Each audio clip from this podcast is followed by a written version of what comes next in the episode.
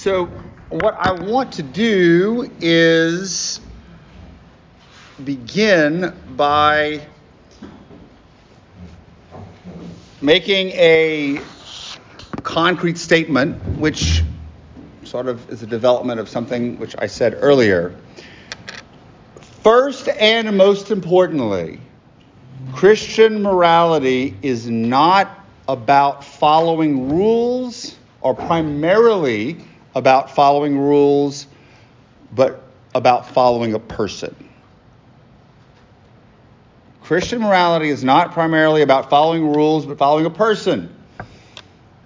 The person of Jesus Christ. And this is why I had you read that first section of Veritatis Splendor. John Paul II begins it by the call of the rich young man to follow Jesus. Sell what you have and come follow me. This is Veritatis Splendor, number 19. Following Christ is thus the essential and primordial foundation of Christian morality. Not following rules, not being virtuous. Those are important, but the foundation is following the person of Jesus. Just as the people of Israel followed God, who led them through the desert towards the promised land, so every disciple must follow Jesus, towards whom he is drawn by the Father himself. We're going to get into that later. If you look at your catechism, and we're going to keep going back to the catechism, the section on morality is called what? Life in Christ. Exactly. We are predestined, chosen in Christ. We share in his sonship. And so, which is interesting, you could we could phrase this. Ah, I can't remember where I read this. When it comes to Christian morality, Logos is greater than ethos. The Word of God, Jesus, is greater than ethos. Not that ethos isn't important, Logos is more important. So, a side note, which you probably studied in Christology, or you will, what makes Jesus, as a, a religious leader, as a prophetic figure, as a religious founder, different than, let's say, uh, the founder of the Tao or the Buddha or the Eightfold Way or even Moses in the Law, what makes him different? True, we're going to get to that, but but no, like what makes his moral teaching different as a, as a leader?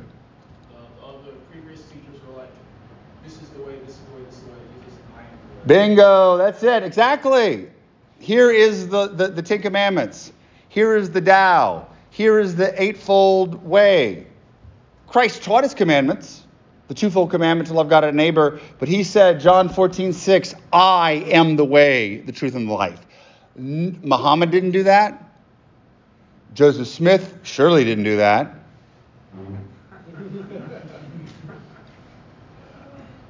Moses didn't do that. Jesus did. He is the way, the truth, and the life. He identified it with himself, the person. So that's it. He's more than just a, a, a, con, a moral teacher or prophet. What, what Balthasar calls him, and I, we're not going to actually read his essay, Christ is the concrete norm of morality. Jesus is the concrete norm. In him, we see Christian morality lived. John Paul II, Veritatis Splendor 15. Jesus himself is the living fulfillment of the law inasmuch as he fulfills its authentic meaning by the total gift of himself. He himself becomes a living and personal law who invites people to follow him. Through the Spirit, he gives the grace to share his own life and love and provides the strength to bear witness to that love in personal choices and actions. So Jesus is the concrete norm. He is the fulfillment of the law. He is the meaning of human existence. In Christ, we, man finds meaning of himself, who we are. This Second Vatican Council. Now, this all sounds great. And this is kind of, again, where my own, like, you can preach about this all you want. It sounds great. We need to follow the person of Jesus. But how do you do it? What does this even mean? It was one of the things we're going to say, like, we're talking about grace. What is, we use this term all the time. What does it even mean? Most people don't even know what it means. We just uh, talk about it. What does it mean to follow Jesus more than laws? Well, the first way we can understand this is the following of his teachings, an extrinsic following. Well, we have the new law, the Sermon on the Mount, the two twofold commandment. And this is valid. We, we need to follow these things. But Christ is more than just a moral teacher, and Christianity is more than just a moral code. I don't know, how many of you are familiar with Father Luigi Giussani? All right, founder of Communion Liberation. Uh, towards the end of his life, he had written a series of essays, and he talked about the problem of the 20th century is that Christianity was reduced to morality. It's all about well, preaching and ethics and do this and do that, rather than the person of Christ and the transformation in Jesus. It's not that we don't talk about ethical issues, but it's reduced to that. Probably the best, most concise expression of this comes from, we're going to talk about him a lot, not just because he just passed away, but Pope Benedict. And Deus Caritas Est. Being Christian is not the result of an ethical choice or a lofty idea, but the encounter with an event, a person, which gives life a new horizon and a decisive direction. If you know Luigi Giussani, that's, that's CL language, community liberation language. It's the encounter of the person of Jesus.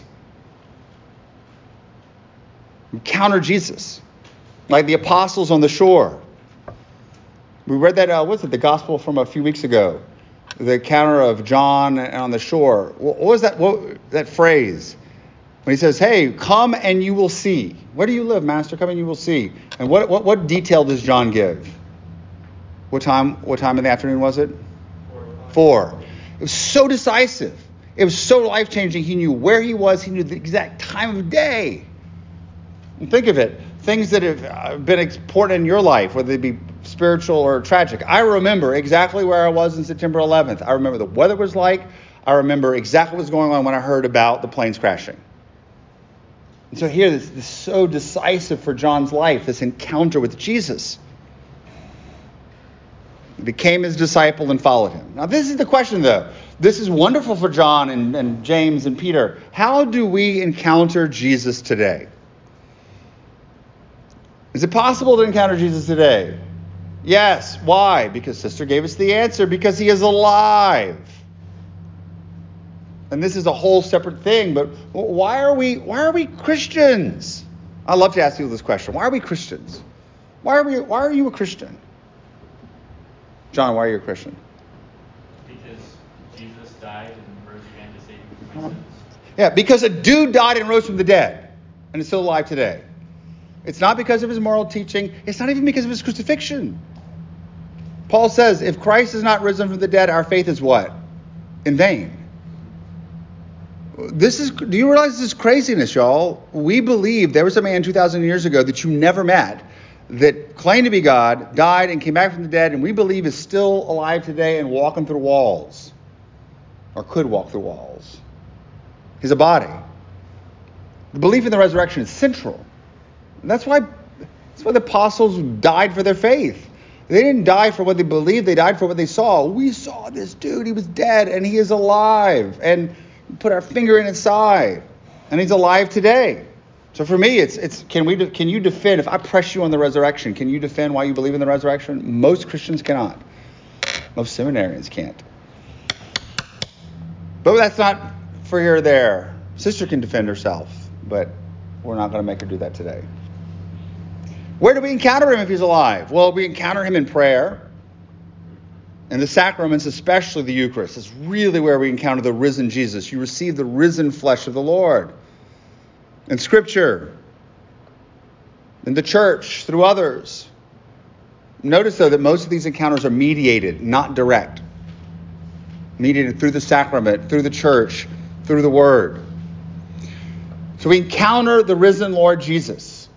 And from that, there's a change. There is a conversion. This is like a whole separate class that, you know, I've kind of adapted. Jesus is more than a moral teacher. He's the Messiah. He is the Redeemer of man. He came not just to teach us the way to live, but He came to die for us, for our sins, to sanctify us, to justify us. He became sin for us. Because of our sin, we were cut off from God. Took on our sin. He died and rose so that we might live. This is the good news. The good news is, is guess what? Jesus came and died and rose to life so you can get to heaven.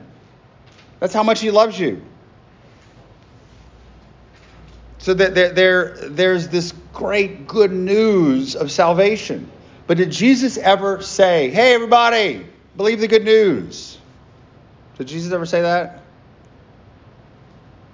No. What did he say? Repent and believe the good news. Repent and believe the gospel of salvation. Mark 1:15, repenting from sin. This is Ratzinger from his homilies uh, on Genesis in the beginning. He says, We speak a great deal and like to speak about evangelization and the good news in such a way as to make Christianity attractive to people. But hardly anyone dares nowadays to proclaim the prophetic message, repent. Hardly anyone dares to make to our age this elementary evangelical appeal with which the Lord wants to induce us to a knowledge of our sinfulness, to do penance, and to become other than what we are. We're sinners. The Lord, thankfully, is very merciful and understands that most often sin is out of weakness and imperfection. But we still have to repent. So there's an encounter, there's a convert and a repentance from sin. Christ points out our, our sin. He doesn't humiliate us, he doesn't shame us, he doesn't accuse us. Christ is never the accuser. We're going to look at that. But that repentance leads to conversion. The Greek word being metanoia, a change of mind, a change of heart. I'd had that article as one of the mandatory ones, but I moved it to the non required ones. But read it, it's great. Generally, everything you read from Ratzinger is going to be great. Partially because he's so concise. It's like, it's like the bridge John Paul II. So Augustine will talk about it as the turning away from sin in the world and a turning to Christ to follow him. So that's the thing. We're, we're turning away from sin. We're turning away from our attachments. This was the call of the rich young man who couldn't do it. Or if I was interested with father, Father's uh, interpretation yesterday that he was sad because he had to turn away from things. But listen to Pope Benedict again. Ash Wednesday, 2010, his homily. With conversion, on the other hand, we are aiming for the high standard of Christian living we entrust ourselves to the living and personal gospel, which is Jesus Christ. He is our final goal and the profound meaning of conversion. He is the path on which all are called to walk through life, letting themselves be illuminated by His light and sustained by His power, which moves our steps. So the thing is, it's positive. It's not just turning away from evil. We can focus on that but it's choosing the positive good. We'll talk about this later on. I can tell you, hey, don't eat Twinkies and Boudin all the time because it's bad for you. But boy, it'll be really hard to turn away from the donuts. Instead, choose healthy. When you desire the positive good of health, you're not interested in the other stuff. When you encounter the love of Christ, hopefully over time you will become less interested in that sin that draws you away from Him. It doesn't mean at first you need to convert from that, but it's more, it's more about turning towards Jesus than turning away from sin in the world. And that's where prayer and the encounter with the risen Lord is important. It's the story of the rich young man. That's why John Paul II puts it at the beginning. It's not easy to give up the attachments. It's not easy to give up sin. But the Father will, Jesus will never force you. So I love the prodigal son. We're going to go back to this over and over again the older son he does not force to come into the house. He doesn't say, go drag him in here. He, it's a state of self exclusion. We exclude ourselves from the Father's house. And the Father will never force us. Jesus is never going to force you to follow him. He doesn't say, hey, Peter, John, grab this rich young man. He's coming with us whether he likes it or not. Nope. He offers the grace, but we can turn that grace down.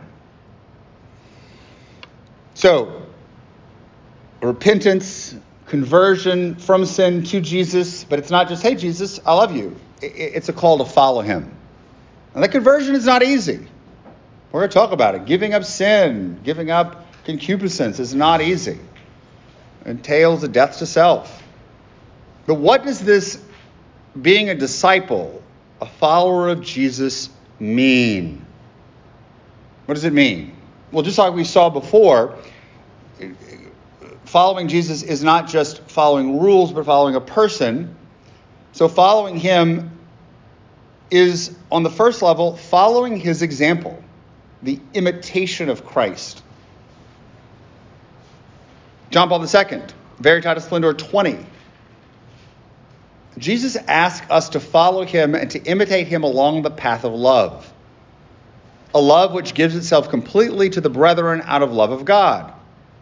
This is my commandment, that you love one another as I have loved you. The word as requires imitation of Jesus and of his love, of which the washing of feet is a sign. Jesus' way of acting and his words, his deeds, and his precepts constitute the moral rule of the Christian life. How did Jesus act? We want to imitate him. He is the exemplar. Act as he did, treat others as he did, love as he did. You know the book, The Imitation of Christ? How many of you know where it came from? Just a little strange question. Why Thomas A. Kempis wrote it? When Thomas A. Kempis wrote it? Go figure it out.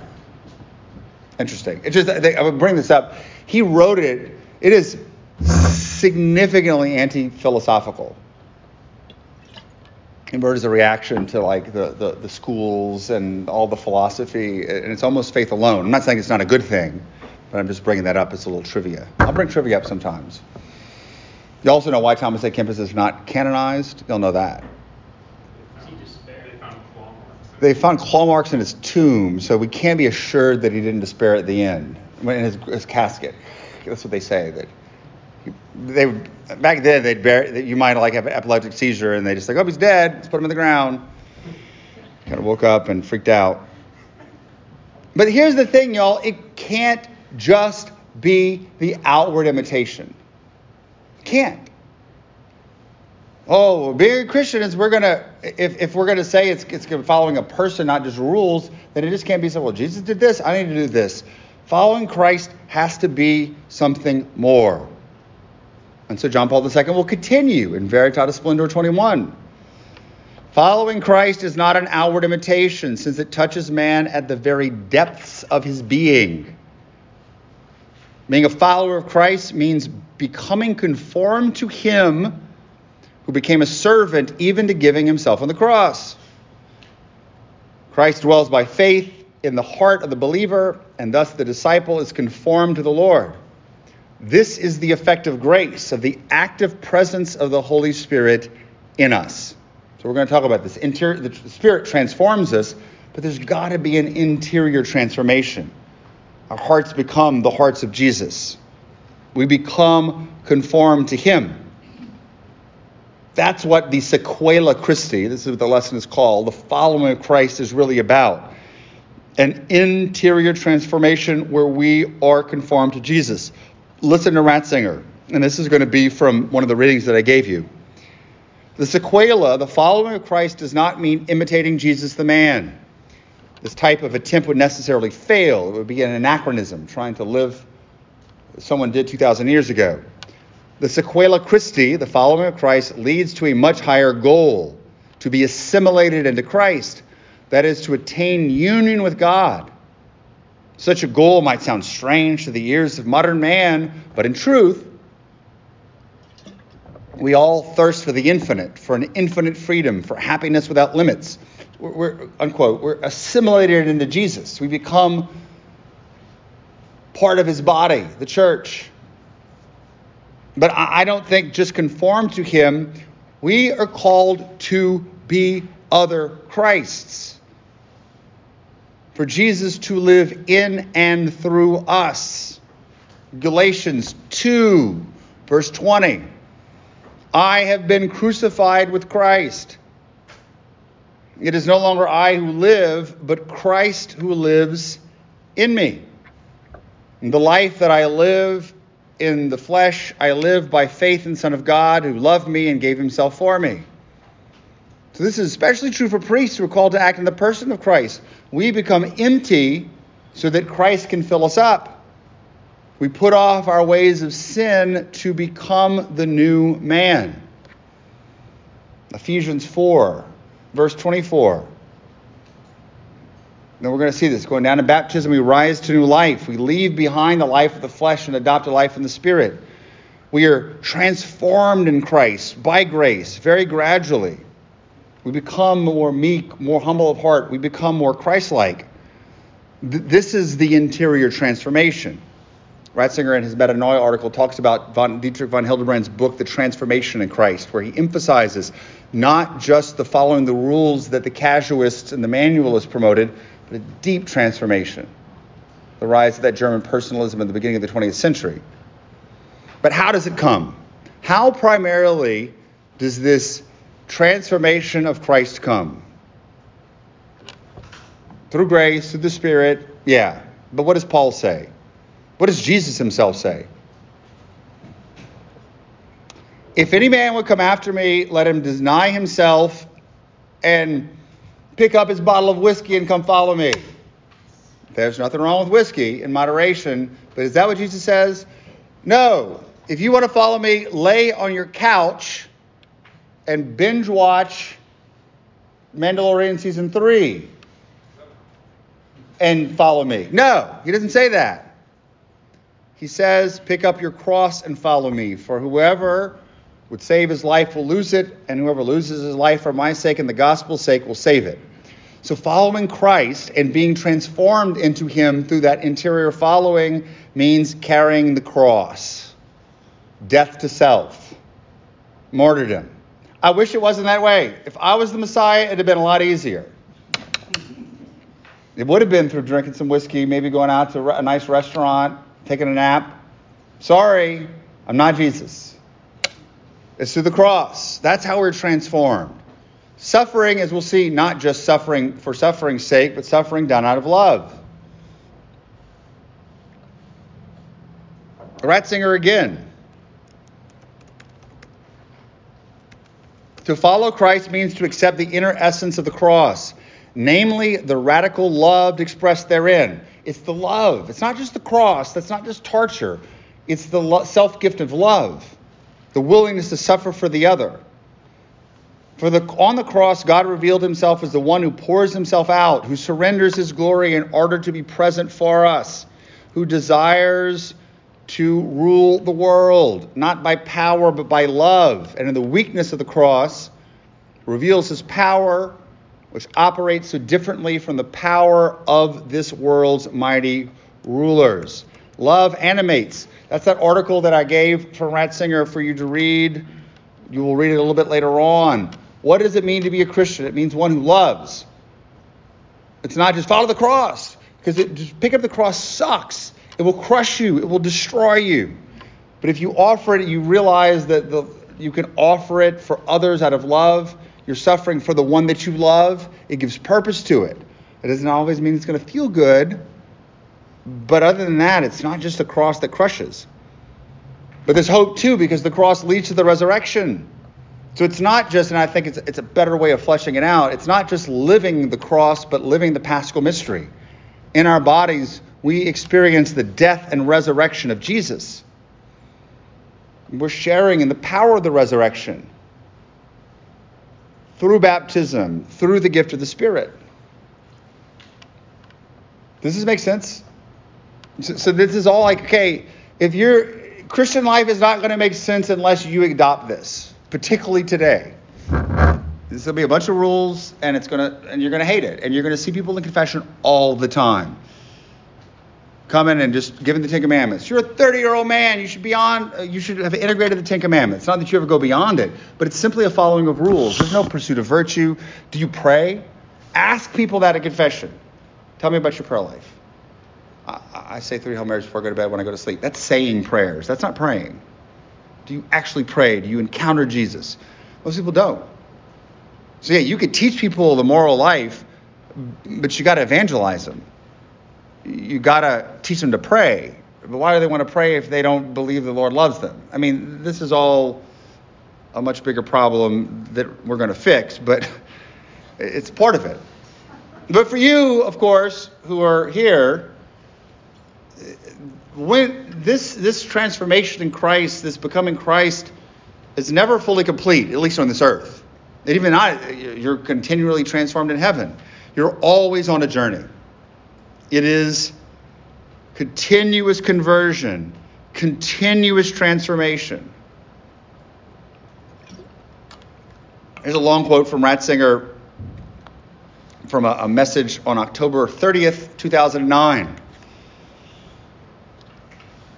The repent and believe in the gospel is not only at the beginning of Christian life, but accompanies it throughout, endures, is renewed, and spreads, branching out into all its expressions. Every day is a favorable moment of grace because every day presses us to give ourselves to Jesus, to trust in Him, to abide in Him, to share His lifestyle, to learn true love from Him, to follow Him in the daily fulfillment of the Father's will and the one great law of life. Every day, even when it is fraught with difficulties and toil, weariness and setbacks, even when we are tempted to leave the path of the following of Christ and withdraw into ourselves, into our selfishness, without realizing our need to open ourselves to the love of God in Christ, to live the same logic of justice and love. Even when we don't want to do it, even when we don't know why we're doing it, it's still there. It's a constant transformation. So, what does this sound like? Yes. What was that source again? Uh, it's from Ratzinger's Benedict's message on October 30th, 2009. You can read the whole homily. It's beautiful. Or the whole Wednesday audience. So, what does this sound like? So, it, it's it is. It is suffering. It is the cross, and sometimes you're going to face big crosses. But where does the transformation really happen?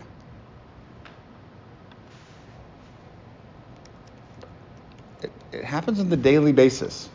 So it's interesting. Ratzinger brings up in that article the little way. Pope John the 23rd. The little daily sufferings. The chances to be kind to that person when you don't want to, to show virtue. That stupid person who won't take a ride on red. It's the daily carrying of the cross that transforms. And so he gets, it's interesting, he gets into this, this etymology of progress versus proficiency. So what, does progress means? You're moving forward, you're going to have setbacks, but you're constantly going forward. It's a constant. We're not giving up. Others are there to help us carry the cross. Come on, let's do it. We're moving forward. We're going up the mountain. We're not giving up. And we're going to see this a lot, and I'm going to emphasize this you're going to fail. You're going to fail. And the key is somehow in failure is how you become holy. This is the brilliance of it. Sometimes you're going to be successful and you're going to do the super virtuous thing and Jesus is going to love you. But then other times you're going to fall flat on your face. And you're going to want to despair and hate yourself because you're not perfect. You didn't perform well. But if you go run and ask the Lord's mercy, never presuming on God's mercy, but run His mercy, it's trans- transformative.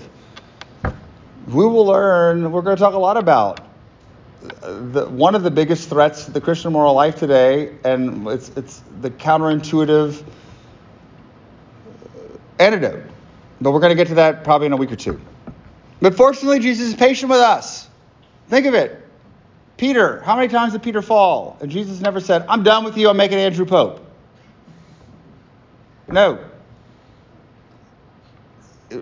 Pope Francis talks about how we become closer to Jesus with many, many meetings with him. The many times that we fall, that we start sinking, that we don't trust. And his power is going to be perfect in our weakness. 2 Corinthians 12 to 9. keeps us humble, grounded in Him. And the more we experience the Lord's mercy and patience in our own lives, guess what that means? We are hopefully going to be more patient and merciful to others, particularly as priests. So that's the thing. Fellas, how are you going to become merciful and loving priest? You're going to fall flat on your face. Repeatedly. And you are going to accept the Lord's mercy and know that you're not perfect, and His power is going to shine through your weakness. And that way, you're going to be a disciple and not a jerk. Get ready. Can you give us an example? What do you mean? Oh, I can give you plenty of examples from my own life. Times, I'll give you the best example from my own life. I'm going to give it very briefly because I want y'all. So I hate people leaving Mass early. Hate it. I think it's disrespectful. I've given the whole Judas thing and all that. I remember see this couple right after communion leave. And all the way in the back of the church, I couldn't, I couldn't, couldn't see who they were. Steam coming out of my ears, like the so much steam that the hosts were getting sticky in my hands. And then I have a bad temper. It's much more under control. But after the, you know, I was like, the body of Christ, body of Christ. Afterwards, you know, I give the final prayer and everything. I'm like taking the gold plating off the chalice. I'm so angry. I told people, I said, let me tell you right now, don't you leave early. And if we find out who those people left early, tell them they have to go back to Mass. Can't do that. It's over. Just got out. So after Mass, and I'm greeting everybody, and this one lady comes up to me and says, Father, um, that couple that left early, um, they didn't leave early to be disrespectful uh, because um, he started throwing up everywhere. and I said, Oh my gosh, I just, I made a big mistake. And then she said, Yeah, and there's something else. And I said, What's that? You're doing their wedding next weekend. Ooh. So, it's big. So I, I, I called him up and I said, hey, y'all, I heard it was y'all who left. I am so terribly sorry that I embarrassed you because they didn't hear me yelling afterwards. You're going to hear about it. if you want someone else to do your wedding, I totally understand. I am so sorry. I promise you, at every daily mass this week and every week and next week, I will apologize. And they forgave me. And I did their wedding, and they've had a bunch of kids, and it's great. That's a very extreme example. you know, I've made my bishops mad. You know, you're gonna you're gonna make mistakes. But I mean, again, a part of it is like uh, even a small one. You, you you are short with somebody in confession, or you try to give a homily and you didn't land the plane, or you know, huh? You crashed. You crashed the plane. I prefer you crashing the plane than circling the runway for about 10 minutes.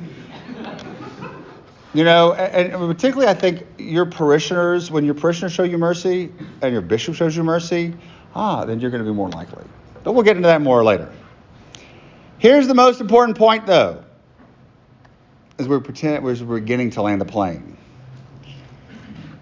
Without a personal relationship with Jesus, Christian morality will make no sense. No sense. Maybe intellectually it will, but practically today, trying to just give principles without a person really encountering the Lord and knowing Him and desiring to follow Him, in essentially you could say it's going to make no sense, but it's just going to be this oppressive burden that is just going to crush. Without this relationship with Christ, the moral life just becomes burdensome. A bunch of rules to follow. And yeah, people may do it all their lives, but they're like zombies, uh, just kind of going through life. There's never any particular moral growth. There's never a desire. And that's why I think so many people tend to reject it. Or what will happen is we'll just sort of shoot for the minimum. Let me see what I can get away with. How much can I go? How far can I go with my girlfriend before it becomes a mortal sin? How many beers can I drink? Can I funnel before it becomes a mortal sin? Don't funnel any beers. You're getting into problematic areas right away. This is especially true with sexual ethics and bioethics. Unless you have a certain worldview infused by Christianity and sacramentality, uh, it's just going to be a bunch of rules. And I think it's true for so many cultural Catholics. People that you'll see come to Mass. They're raised Catholic. They know the basics more or less, but they've never taken ownership of their faith. They've never encountered Jesus. I know this is a very negative view of things, but they're just, well, why are you Catholic? Well, I was raised that way. Have you encountered the Lord? Have you had a gift, felt the power of the Spirit in your life? Have you fanned into flame the gifts that were given to you? Nope. Most people are just practical atheists. Jesus loves them. I'm not saying they're bad people, but they go and they say a few prayers, and you'll hear me say this. Saying prayers is not necessarily praying. It's not a bad thing. You're not necessarily praying. You're not letting the Lord encounter you. Well, you're just, just saying a few little things. Oh, I said my prayers, my, my duty, I've checked it off. Oop, I'm going. To play golf, go take a nap, whatever. This is why I think on a pastoral dimension, evangelization has to come before catechesis. Catholic schools. You're sitting there, up, oh, junior year, you got to teach morality. These kids don't believe. They don't. They, they're hurting. They're, they're, it's not. many of them are very wounded, come from broken families, and you're going to say, I, I am going to double down on this, and I'm going to teach this morality when they don't even know who Jesus is. I, I remember like one of the most. I learned this early on when I was a seminarian. My first year, we had to teach um, catechism, uh, confirmation, and there's a bunch of kids on the North Shore. I said, before we start, anybody here does not believe in God, raise your hand. Two, two of them raised their hands. And uh, I said, all right, talk to me after class. Because you, why are you getting confirmed if you don't believe in God? We got to work through this problem. And so I met with both of them. One of them, almost instant conversion on the spot, became the super devout Catholic, and she and I are still close, close friends uh, and just this wonderful woman, great, I mean, like a great example of the faith. Unbelievable. But that's the point. Like, again, it was God's grace that helped her to understand it. But I'm not saying we don't preach morality, we don't talk about these things, but there's got to be evangelization. Just a tangent there. So you said a very quick, very rapid conversion for her. What, what, how did you approach that that helped her I don't fully remember. It was so long ago, but I basically what it was is she was trying to be cool, listening to uh, her older brother who was in college and studying Buddhism, and just like, oh man, Buddhism must be cool. And then I think I highlighted the resurrection and said, well, no, let's look at the person of Christ. And then that's what I said. I don't think it was what I said. I think it might have been I just cared too. Might have been part of it. That's so long ago. It was at the PJs in Mandeville on the road, the, the road to Madisonville. I, I, I don't have much of a memory. That was almost 30 years ago. 25 was 30 years ago. The thing is, is but it, you know, you can follow the rules and then come to Christ, but often we can come to Christ and have the deeper conversion. Ah, then the rules fo- start following. I, I want to act morally. I don't want to hurt Jesus. I, I don't want to hurt others. It's because you encounter the lawgiver, encounter the messenger first. So you've got to pray uh, and, and, and as priests to teach people to pray, to know and love Him. Because I know and love Jesus, I'm aware of who I am as a beloved son. I act this way. There are certain ways Christians do not act. They just don't. We don't live a party lifestyle. We don't. We can party, have a good time. I'm going to give you all a quote from Ratzinger on that on Mardi Gras. We can party, have a great time, but it's that party lifestyle. We don't live a life of the flesh. Love has to animate what we do. We don't simply act out of obligation. Sometimes you've got to. There's a duty, there's a rule you've got to follow. But love for Christ and love for neighbor ought to animate. And while sometimes we just got to will the good for the other, it doesn't mean that we can't feel good. There can't be joy. And what kind of love do we take to follow Jesus? Ideally, it's agape. Lord, I'm willing to die for myself. But like Peter on the shore, Lord, do you love me? Peter, do you love me? agape. Yes, Lord, I love you, philia. Peter, do you love me, agape? Yes, Lord, I love you, philia. I love you as a friend. Finally, Jesus says, Peter, do you love me, philia? And Jesus, Peter says, Yes, I love you, philia. It's cool with it. Uh, we're going to work on it until you can give yourself. But I think, too, you know, this like, fall in love with Jesus. All right, y'all, I'll be honest. I, I, that's lady talk ladies fall in love with Jesus. I don't, I don't, I don't fall in love with another dude. I mean, come on, y'all have got to have thought that. I think it's an obstacle. Go tell people you need to fall in love with Jesus. Jesus needs to be your spouse. Most guys in your parish are going to think you're weird. Now, I'm not saying that it's not a, a wonderful way of saying things. I'm not saying you can, but like following Christ as a friend. That's why I haven't watched all the episodes, but I like The Chosen. Jesus and his bros. All right? We don't fully get it all the time, and he was patient with them. Peter didn't even get it after the resurrection. He's still an idiot. He's just patient with us. So like, hey, like, so again, this love, like, if it means we start out by saying, Lord, I'm not ready to die for you yet, but I love you as a friend, and I want to get to know you as a friend. That's a great way to start. It's a great way to start. Let's have a beer together. That's that's good. But you got to spend time with him. And that's what prayer is. And it's like, okay, well, we've got to teach people how to pray. Um, which, of course, is much more difficult. But we'll talk about that too when it comes to. Uh, when it, we come to the, the lesson on spirituality. But, but more than just to know and love him, but to know and experience his merciful love for you. As we go back to that's the transformation, whether it be directly or mediated through sacrament of confession. Man, that's what changes us. Uh, I've seen the people who come to a secure root in their identity, they have had an encounter with not just the Lord's love, his merciful love. At the times you were the weakest and the most fallen, that the Lord, either directly or through someone, will show, show mercy to you. That's what changes. That's what changes the heart, in my opinion, in my experience. But I'm right. It's just true.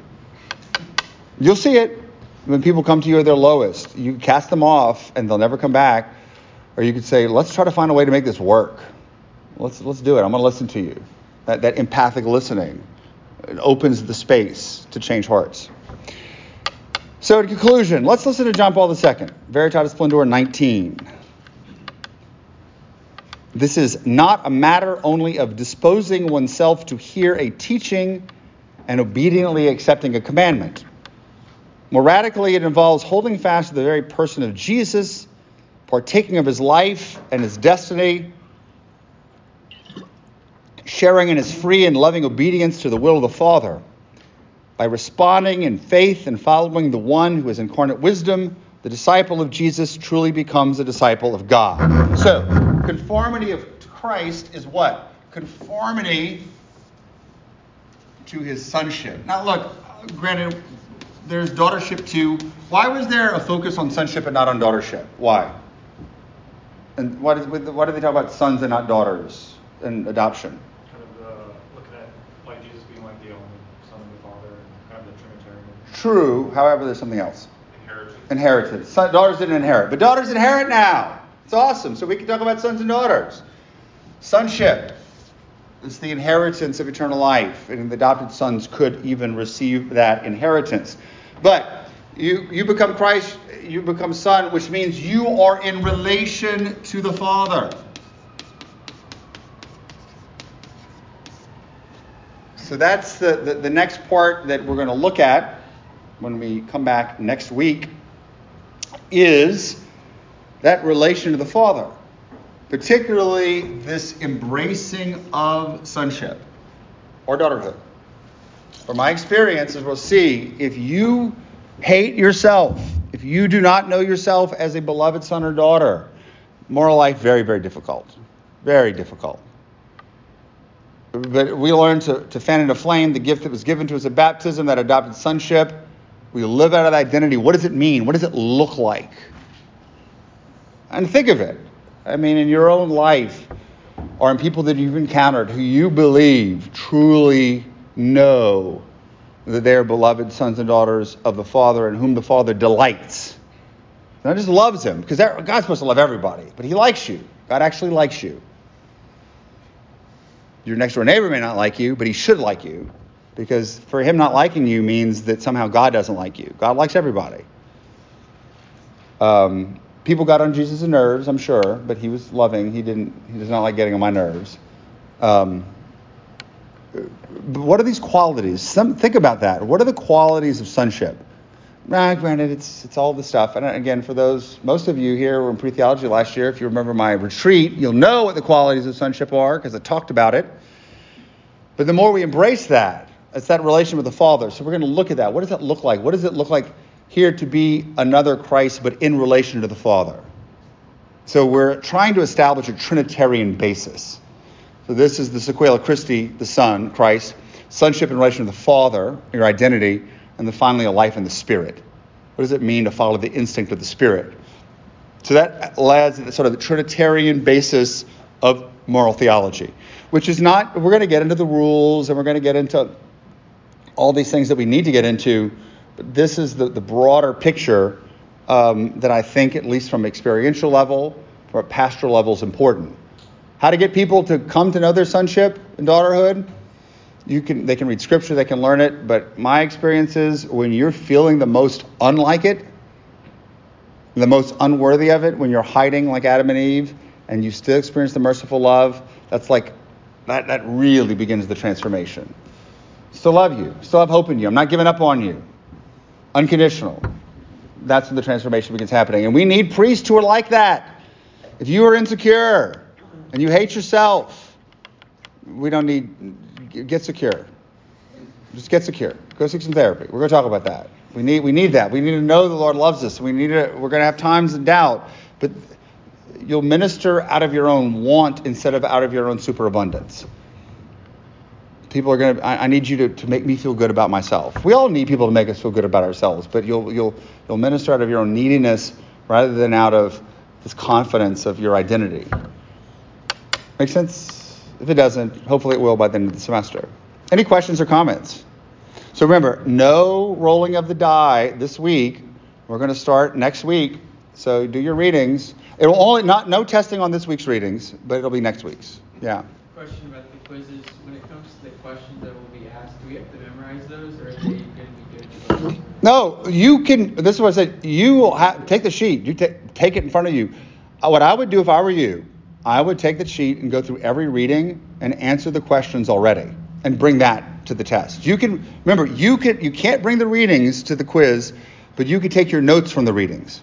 Smart seminarians and nuns and lay people would read the readings with these questions in mind, which will actually help you to understand the readings better. And then come in, you could bring it with a sheet of paper, or you don't bring your reading, and where you've already answered the questions, and just transfer it. That's it. That's all. That's all it takes. Are we gonna roll the die the, the, the week that? Yeah, yeah. So so Wednesday, we'll let Joey roll it next week. So you will it'll be all your fault. You'll roll it, and you know if it look five, no test, but you know how we're gonna do it, and then it'll be no quiz. But if it is, then we'll roll. Uh, we may end up finding a more efficient way of tweaking it, uh, but it'll be fun and not as fun as those homilies though. I can't wait for that. Uh, all right, any questions or comments, y'all? That's up to y'all. As long as I get, as long as I get half, the house gets half. Yeah. And where are we going to find? Are you going to give us these questions? The questions are in the folder. The last thing I posted is a shared folder, which will have the instructions for the Monte Carlo quiz. The questions will always be the same. So, and one of them, if you roll six, you can pick whichever one you want. So yeah, just what those are based off of. I can see if I can find it. They're based off this like pyramid of knowledge of how we should gain knowledge from readings and encounters with educational objects. There's surface level to very deep learning, and each of the questions deal with one of the five levels. Uh, and this is the guy who came up with the Monte Carlo quiz about 20 years ago. Was the one who uh, who did this. So the real purpose is not just to test you, but that you read with these questions in mind, looking for arguments, looking for practical applications. Uh, instead of you can, I'm gonna give you a 10-page thing. You can't read all of that and make sense of it. Look for the look for the answers, and then write them down when you got them. Bring it to the test, and you'll be done. That's why I'm not giving you more than five or six minutes. You should have most of the work done already. It's gonna be fun. All right, y'all. Glory be to the Father, and to the Son, and the Holy Spirit. it Was beginning, is now, and never shall be, world without end. Amen. The Father, and the Son, and the Holy Spirit. Amen.